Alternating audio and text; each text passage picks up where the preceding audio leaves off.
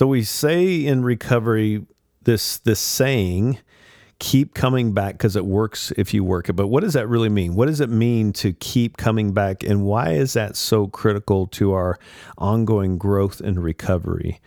Well, today we're going to talk about keep coming back and its value with a brother of mine.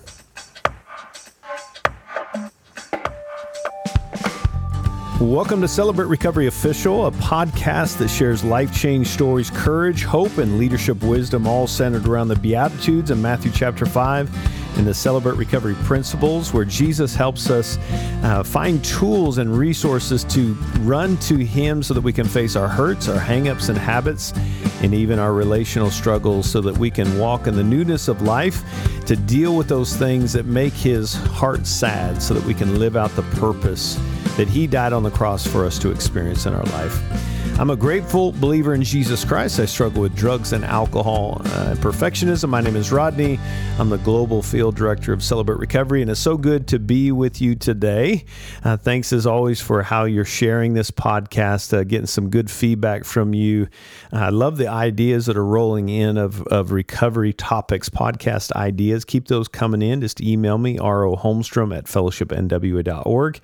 And you can find me on celebraterecovery.com as well if you need my email there. But hey, I'm excited about today's episode. Uh, we're actually um, uh, doing a conference here at my local Celebrate Recovery. And, and so I've got uh, a dear friend and a brother in Christ, consider a mentor, uh, Mac Owens, uh, here with me. And we decided to uh, take advantage of that and record a podcast. So, Mac, so glad to have you here, man. Hey, Rodney, good to be here with you today. I am a grateful believer in Jesus Christ, and it was my struggles with drugs and alcohol that brought me here. My name is Mac. Yeah, so glad to have you, man. So, so we were kind of, what do we talk about today? And and this thought has kind of been ringing in your head. Um, why do we say keep coming back? And what's just right out of the gate? What? How does that hit you? Why? Why do we in your in your uh, mind? Why do we say that, man? Well, I'll just tell you, for me, those were the um, three most important words I ever heard in my recovery. Hmm. And they weren't at a recovery meeting, actually, first. Uh, I came to a church. Uh, I had nowhere else to go. I came to them, told them I was a drug addict. I, I needed help.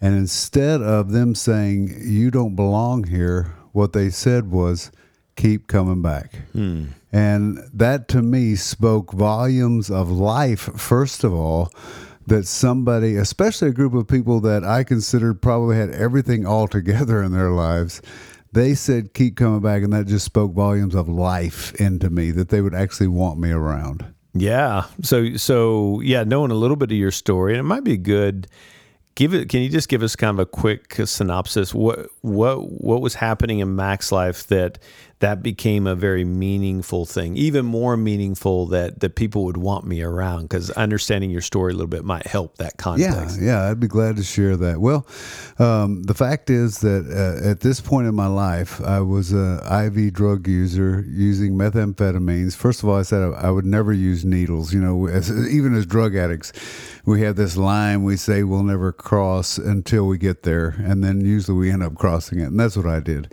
And so I, I, was really absent from my family. My wife was still there, Mary. Uh, we're still married 47 years later. Um, but she was praying Romans 8 28. And she kept believing that God was going to work out something more than she could ask or imagine. And she prayed that prayer for seven years. And I think about in many of our lives today, if we go through something for a couple weeks or a couple months or a year, we're like, all right, I've had enough. I mean, God, are you going to answer this prayer or not? Well, Mary kept praying that same prayer for seven years that God would do something in my life to change my life. Mm-hmm. Well, one Sunday morning after I'd been awake for a week, let that sink in a minute. I hadn't slept in a week. I came in on a Sunday morning just to go to bed because I knew that the family, Mary and the girls, would be going to church. Mm. Well, my youngest daughter came and stood beside the bed, and real quickly, she just said, How come daddy doesn't do anything with us anymore? How come he's not going to church with us? Mm. And I pretended to be asleep, but I heard every word she said. And God used that little girl that morning to break my heart. And when they left the house, I immediately started cleaning up everything that I had drugs, paraphernalia, everything. Went outside and burned everything that had to do with that lifestyle because for some reason, I knew things had to change and I wanted them to change in that mm-hmm. moment. So Mary got home. I shared with her, you know, what I'd been doing. She asked if I'd talk to the pastor at our church. And at that time, I said yes because this pastor had been coming to my cabinet shop and asking me to build things for him, even mm-hmm. though they were things later I found out he didn't even need. He was just trying to build a relationship with me. And so I said, Yeah, I'll talk to him. His name was Ray. Ray came over and he's, you know, asked me if I'd come to church that night. I said, Yeah, I just need some relief. Well, he said, You don't have to tell everybody what you've been doing, but if you did, you might help somebody else. Mm-hmm. And I was like, Help somebody else, man. I just need help myself. So I got to church that night, totally expected them to say, don't come back here. We don't, we, your kind doesn't belong here. But that's not what they said. They mm. said those three words We want you to keep coming back. Wow. And so it was in that moment that I saw a group of people who I thought had it all together were telling me somebody that had nothing together mm that that we want you to be around. I, and and the part I tell in my story all the time too that people sort of chuckle about, but it was true. There was a little lady there that told me I need to go to AA, and I said, "Is that like a car club?" and she goes, "No, that's AAA. You need double A, Alcoholics Anonymous." and so that's where I started my recovery with that church. But they sent me to AA, and that's where I found my sponsor. Who, by the way, I still have the same sponsor today, and he would say the same things to me. Keep mm-hmm. coming back, Mac. Keep coming. And, and here's the neat thing about that is, even to the meetings that I didn't want to go to. In other words, I just had too much going on that day or that week or whatever. He would say, "Keep coming back, and if you don't want to, bring your butt, and your head will finally catch up."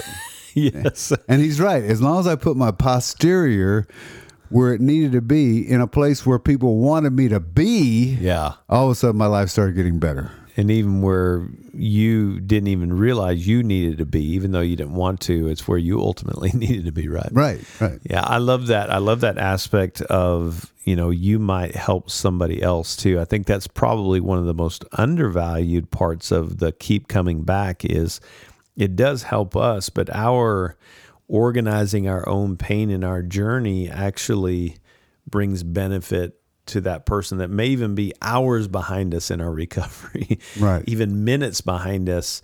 Our presence there and our willingness to share in our journey does bring value to that person walking the door, right? That's right. You know, and to to fast forward that a little bit, once you've been going to recovery a while, say you've got several years behind you. Now I know me and Rodney both have a lot of 24-hour days behind us now but we still keep going to meetings because of that one person that might show up and say, wow, they've been doing this a long time and they're still going to meetings. I wonder why then it's so important for me to go to a meeting or I, I see now why it's important for me to go to if they're still going to meetings they're not well yet it must be important for me too yeah I love that.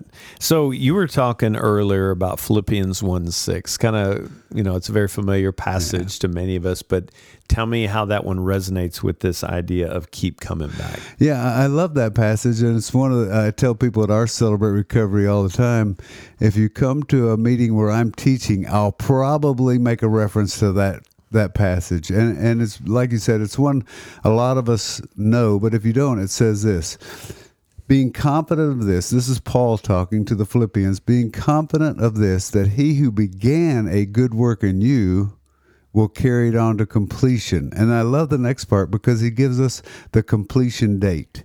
Mm. And that is the completion date when Jesus Christ comes back. And so last time I checked, Jesus is not back. so that means that all of us, that means senior pastors on down, have got something to work on in our lives. And so when we think about okay i tell people this all the time too if you are following somebody who by words or deeds seems like they've got it all together in other words they have arrived i got a couple words for for you. Run from them mm. because it's not biblically accurate. You know jesus said there's he, here's what he knew. He knew that as humans we would compile a list of things we needed to do to be right with Him.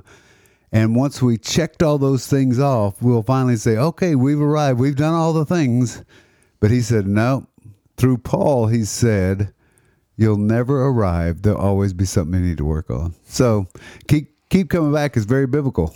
Yeah, well, and and we've talked about that. I've heard you talk about this this uh, sanctification, you know, and and recovery, and just understanding as believers, what how does that apply to us? Sometimes we we don't like to admit we're all in recovery, but we all really are. Mm, yeah. Um, kind of talk about that, just the connection with sanctification through that lens you're just. Well, yeah, we um, uh, a lot of times as believers, the more the longer we've been here, the more Bible words we like to use, right? And recovery is not really that Bible word that you just find in there, but actually it is because sanctification means this getting closer to God, getting more like God, one moment at a time, one step at a time, one day at a time. So it means walking in more of a relationship with Jesus, a deeper relationship with Jesus. So to me, that is recovery. You know, mm-hmm. the more I come back, the more I learn. My sponsor told me a long time ago, he said, Mac, when you go to a meeting and you don't want to go, he said, just go with this mindset. You're going to get one thing out of that meeting. Now, that mm-hmm. might be one word, one sentence, one paragraph, whatever it is. He said, You go for the one. And it was the one meaning out of that meeting. And so sometimes I would just come out with a word think. Yeah. I'll never forget going to a meeting where I, I walked in and I saw the words think, think, think on a sign. And I'm like, what does that mean? And I'm like, you idiot, it means think. There's your word. Yeah, use your brain. And so that was my word for the night. Well, my sponsor would ask me, what'd you get out of that meeting? And I said, think, think, think. And he said, Good for you. I've been trying to get you to use your mind for a while now. that's awesome.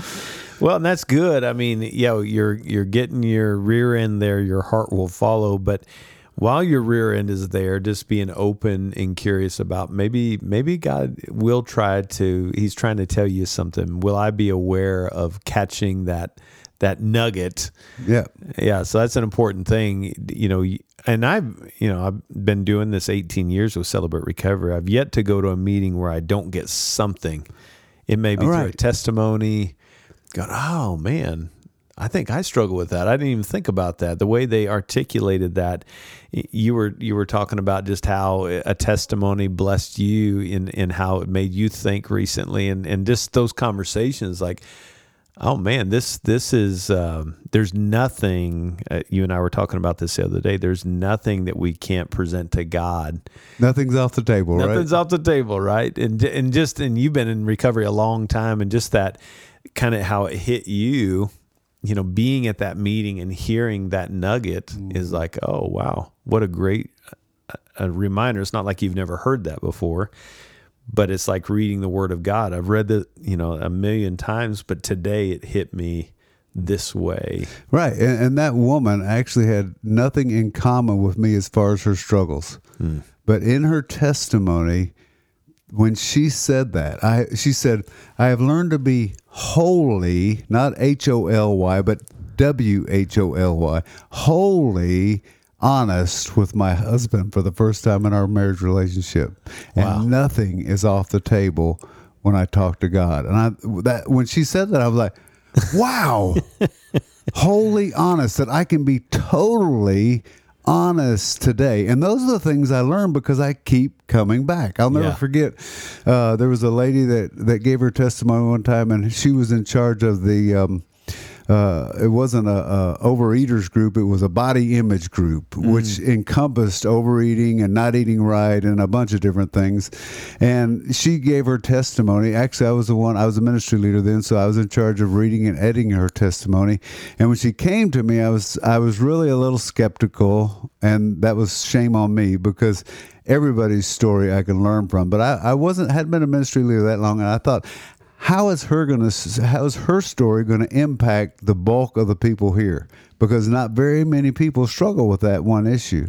Well when she gave her testimony she had the whole crowd in tears. And that night I went to the chemical dependence, men's chemical dependent, went in there, and you got all these big old boys just, you know, recovering drug addicts, and they're all weeping as they share her stories just like ours. She just used something else to cover up her problems of life. And I thought, wow, how cool is that? When we keep coming back, we start seeing that people's problems are not that different. Wow. Yeah, we all we have a similar thread in all of our lives, right? I love that. Well, I want to take a quick break here, Mac. When we come back, I'd love to kind of lean into kind of the difference between recovery versus sobriety and how that keep coming back kind of plays into those two definitions. So, uh, talking with Mac Owen, the global director of Celebrate Recovery. When we come back, we'll continue the conversation. Be right back. Hey, friends, if you're looking for another online meeting, maybe you need an additional one to your in person meeting and you just need uh, more connection. We've got great online meetings happening every single Wednesday at noon Pacific time. All you got to do is go to celebraterecovery.com and you can find the link and join people from all over the globe, 12 noon Pacific. Join us every Wednesday for an online open share. We hope that you'll join us this week. Celebraterecovery.com for more information.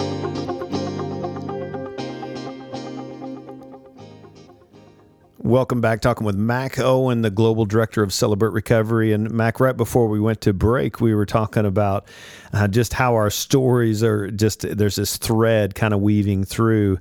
I'd love to kind of uh, turn the corner and talk about, uh, we talk about this often, but the difference between recovery and sobriety.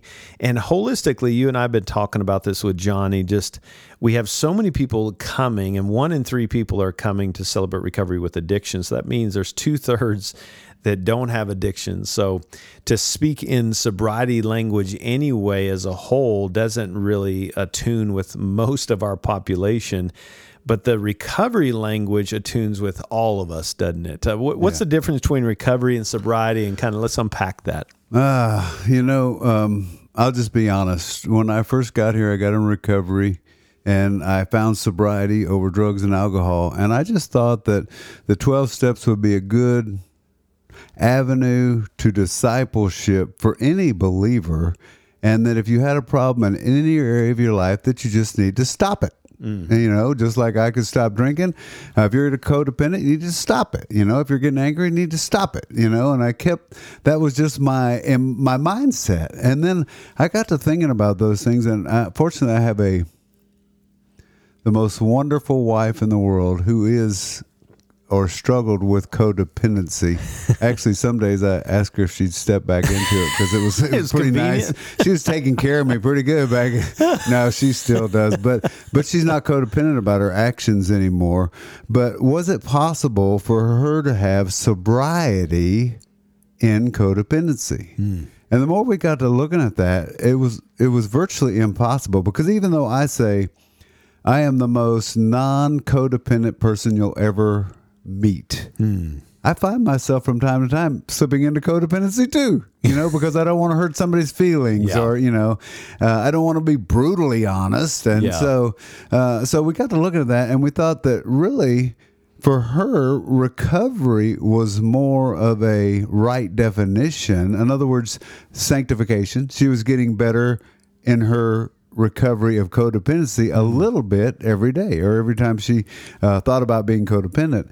And so as I looked at that, and all of us on the national team have really been exploring this, and we're continuing to, and we're going to come out with some podcasts on that. Mm-hmm. Uh, I'm looking forward to what Johnny comes up with that when he does something on recovery versus sobriety. Yeah. Uh, but but really, all of us in recovery, that's a more accurate term, even in my sobriety over drugs and alcohol because drugs and alcohol were a problem. Now, I, I, would say they were not my main problem. My wife will say they were a pretty big problem, uh, but I, I would say they were a solution to my problem.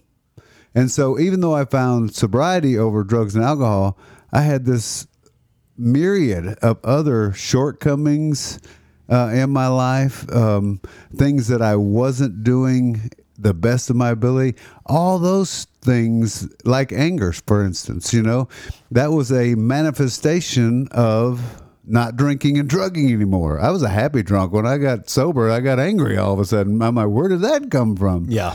Well, it was a, one of the shortcomings that I had to deal with in my life. And so once I started working on that and saw, you know what?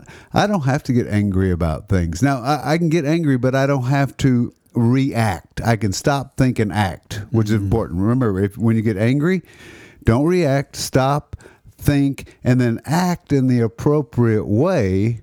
Wow, now all of a sudden my recovery is coming more full circle because I'm dealing with all those things in my life that up to this point had just been a side effect mm. of my addiction but we're also affecting other people. Just think about it. Okay, I don't drug and drink anymore, but I get angry seemingly for no reason to the person I get angry. How does that affect them? Well, all of a sudden, my recovery now, when I understand how I've affected them, now I don't feel good. So my recovery, yeah, I'm sober over Yeah. drugs and alcohol, but my recovery is not where it should be. So recovery is more of the whole person getting well instead of just tackling one issue. Mm, yeah, it's it feels like a difference between addressing the true wound than just putting a band-aid on it. Right? Yeah. Right. Big big difference. Right. So, so Mac, we, we talk about this, and I know you know on a previous pod, podcast we talked about this, but I think it's worth repeating. Um, when we talk about ninety meetings in ninety days, I know that was a big part of your story. What what is the? I mean, does it just because? What what's the point of ninety meetings in ninety days? And and just for a listener that may be kind of early in this process, and maybe they've heard that from a new sponsor, accountability partner, leader. What is the value, and why should I consider stepping into that as as a discipline? Sure, and I love that that whole idea because first of all, unless you're going to a uh, secular meeting along with your Celebrate Recovery, in other words, AA, NA, or any of the a- other alphabet groups, if you're going to one of those, you've probably heard 90 meetings in 90 days. In Celebrate Recovery, you might not hear that because there might not be a Celebrate Recovery meeting every night of the week. Right. But you know what? You can substitute different meetings for that. In other words, being a person that was struggling with drugs and alcohol, I went to every AA meeting I could find, but I also went to church Sunday morning. Hmm. That was one of my meetings. I went to church Sunday night. I, have, I found a men's Bible study one hour in the morning, early in the morning. That was another one of my, my meetings. In other words, I was making any meetings that I could where other people were not doing what I used to do. And in my case, it was drinking or drugging. And they were pointing me in a better way of life. Hmm. And so don't get hung up in just saying that I have to be at a recovery meeting. Be at some kind of meeting where people are pointing you in the right direction. And and, and when you think of that, the importance of that is this. Whatever your addiction was, you were probably doing it every day, multiple times a day. So I need to replace that. It's the whole Matthew 12 uh, where Jesus Jesus says there's a, there's a man that has an evil spirit. That evil spirit leaves the man. It says it goes through arid places, can't find rest, comes back to the house where he left, and he finds it swept clean and put in order. Hmm. Then it comes back with seven more spirits more evil than itself, and they take up resident in that man. Well, I, I got to thinking about that. When it says his house was swept clean and put in order, there was nothing that replaced mm. all the things he'd been doing. It was just a clean house. So it was open house for all these spirits. And I told my sponsor a long time ago, I said, whatever those seven were, I had one that was bad enough. I didn't need seven more that were, were worse than that one. But here's the line that, that gets me on that. It says, the final condition of that man was worse than at the first. Mm. So even though his house was swept clean and put in order, now he's worse off than he was because he didn't refill it. So go to those meetings, 90 meetings in 90 days. Look, I went to about 140 meetings in 90 days and I was proud of that until I found another guy that went over 200 and I just looked at him I said, "Well, some people are sicker than others, I guess." but but I was pretty sick. So 140 meetings to me, I'm an overachiever. When they said 90 meetings, I said, "Oh, I'm going to do that and more." And I did because I saw the value in putting myself around other like-minded people who were getting one better one day at a time. Hmm. Yeah, I love I love that you the function is a meeting and I love that you're kind of helping us this is good for our listeners to hear this that that the form um, may look different. Maybe the form is not a true, you know, a sign on the outside of the building that says recovery meeting, but a church meeting, a Bible study, all that is a part of. I mean, the root of that, the the function or the form. Uh, that feeds into that function of a meeting is connection with other people, right? Just, but the way you do that is just trying to get over like-minded people and that are on a journey to to grow and mature in Christ. Mm-hmm. Um, and and sometimes that is a Bible study. Sometimes we may need to go to traditional meetings. Even today, if we're part of Celebrate Recovery, you may need to go to an AA or NA or whatever, right? Right. Um, we do what we got to do to get those in, but but I love how you kind of expanded the definition of what a meeting is. That's so important. Yeah, and, and when you think about it. Um, if I send somebody to a secular meeting, in other words, a AA or NA or whatever, uh, I'm sending them there to learn how not to drink. And let's face it, or not to drug.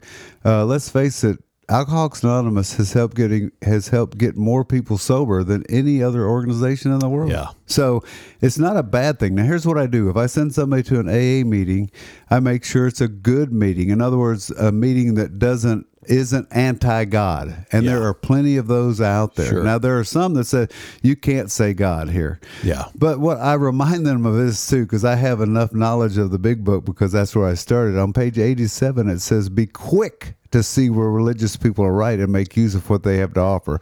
So even when you go to a secular meeting, they're looking to God for answers too. Yeah. And so I, I need not to forget that. And if I want somebody to get sober and there's not enough celebrate recovery meetings, you better believe I'm going to send them to one of those meetings. Or, like I said, the Bible studies and Sunday morning church, Wednesday, whenever you can find a door open that'll have you. Yeah. I love that. I mean, we just got to get around people because I was talking about this at our local Celebrate Recovery recently. You know, we all, none of us are immune to the enemy's job description, right? It is his, his whole mission is to steal, kill, and destroy. And how does he do that? Through deception mm. and lies. And so the lies that he feeds us, it could be five minutes out of after we roll out of bed, or it could be five hours. We're we're going to experience lies and hear lies, which can lead to temptation it's that's not where we've sinned it's what we do with that and that's why the value of having others in our life in those meetings that you're talking about those like-minded people that are trying to grow mature and find christ and have that relationship with the lord is to combat the lies that the enemy's trying to throw at us that's that's so true, and I, I, tell people. Matter of fact, in our training tomorrow at the conference here at your church, yeah. uh, I'm going to be talking just a little bit about temptation is not a sin. Mm. Temptation is a call to battle. Yeah. When we're tempted, he says, "You better have your armor on and get in the battle, son." and so, yeah, don't don't ever confuse temptation with, "Oh, I've just sinned." Nope, it means you better suit up and have your armor on and get ready to fight. Well, and the armor it's so it's so good, and it hit me, Mac. You know, it should have it should have hit me a long time ago. But when Jesus is in the desert, right? We talk about this in the Celebrate Recovery curriculum, but he's 40 days in the desert. The enemy is trying to hit him with all kinds of temptation, right? But, you know, or if you're hungry, turn those stones to bread, you know, jump off this and save yourself. Boy, that's a right. lie, right? But the third one was interesting because he, he says, you know, you could have all of this. And it hit me the other day as I was reading that passage. What a, what a, uh, accurate depiction of lust, right? Oh it's like this very thing that's in front of you, which lust at its very core is I'm going to consume and devour what's in front of me.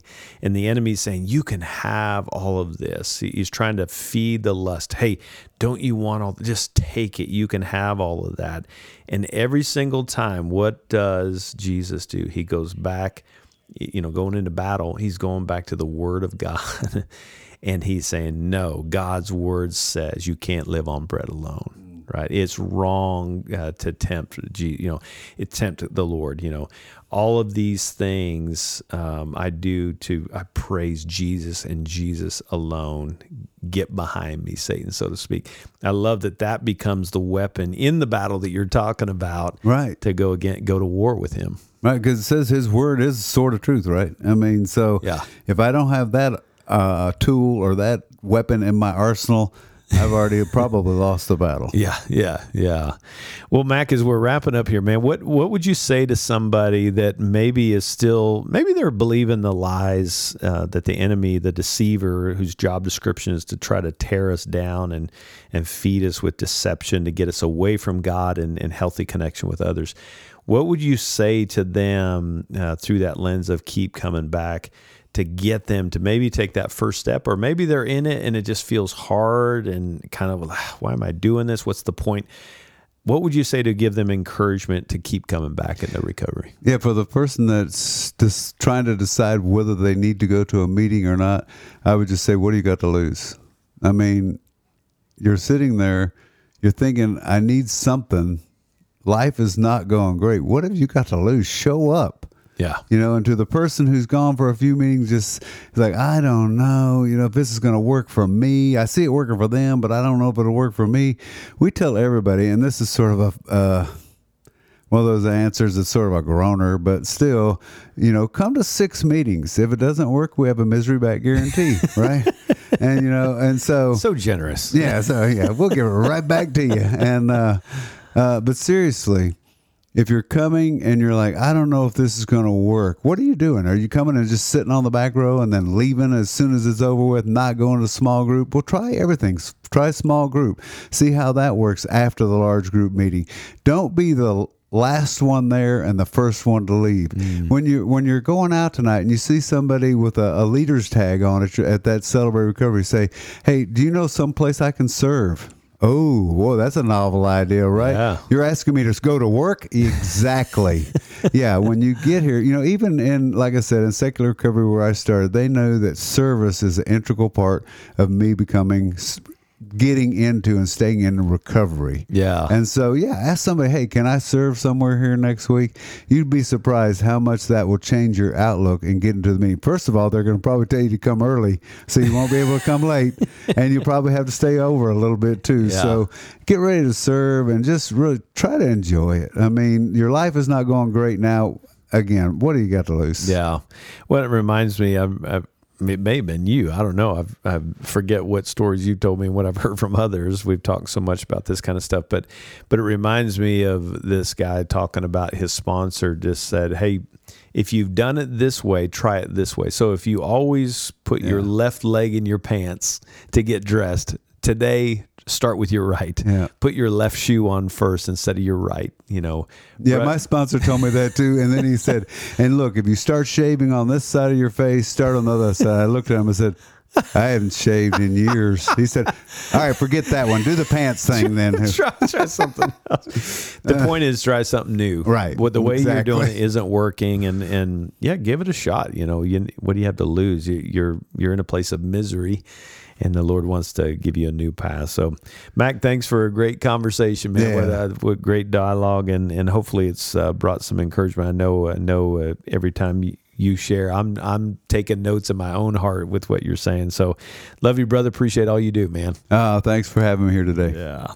Well, I hope that this has uh, been a blessing for you, and and uh, hopefully it's brought some encouragement to maybe if you're on the fence and you're thinking, man, I don't know if I should go. Keep coming back, and in order to keep coming back, you need to take that first step. And so we pray and we hope that you'll take that first step. Don't face your hurts, hangups, and habits, your relational issues on your own. Join us, celebrate Celebrate Recovery. Go to celebraterecovery.com. You can literally type in your zip code or your city, state, and find a group near you. It's that easy. Or join us online to check it out on that Wednesday online open share group just to kind of check it out. But don't face this alone. Join us on this road to recovery. We're all fellow strugglers. Hey, thanks for being with us today. We hope that you'll join us next time. Until then, God bless.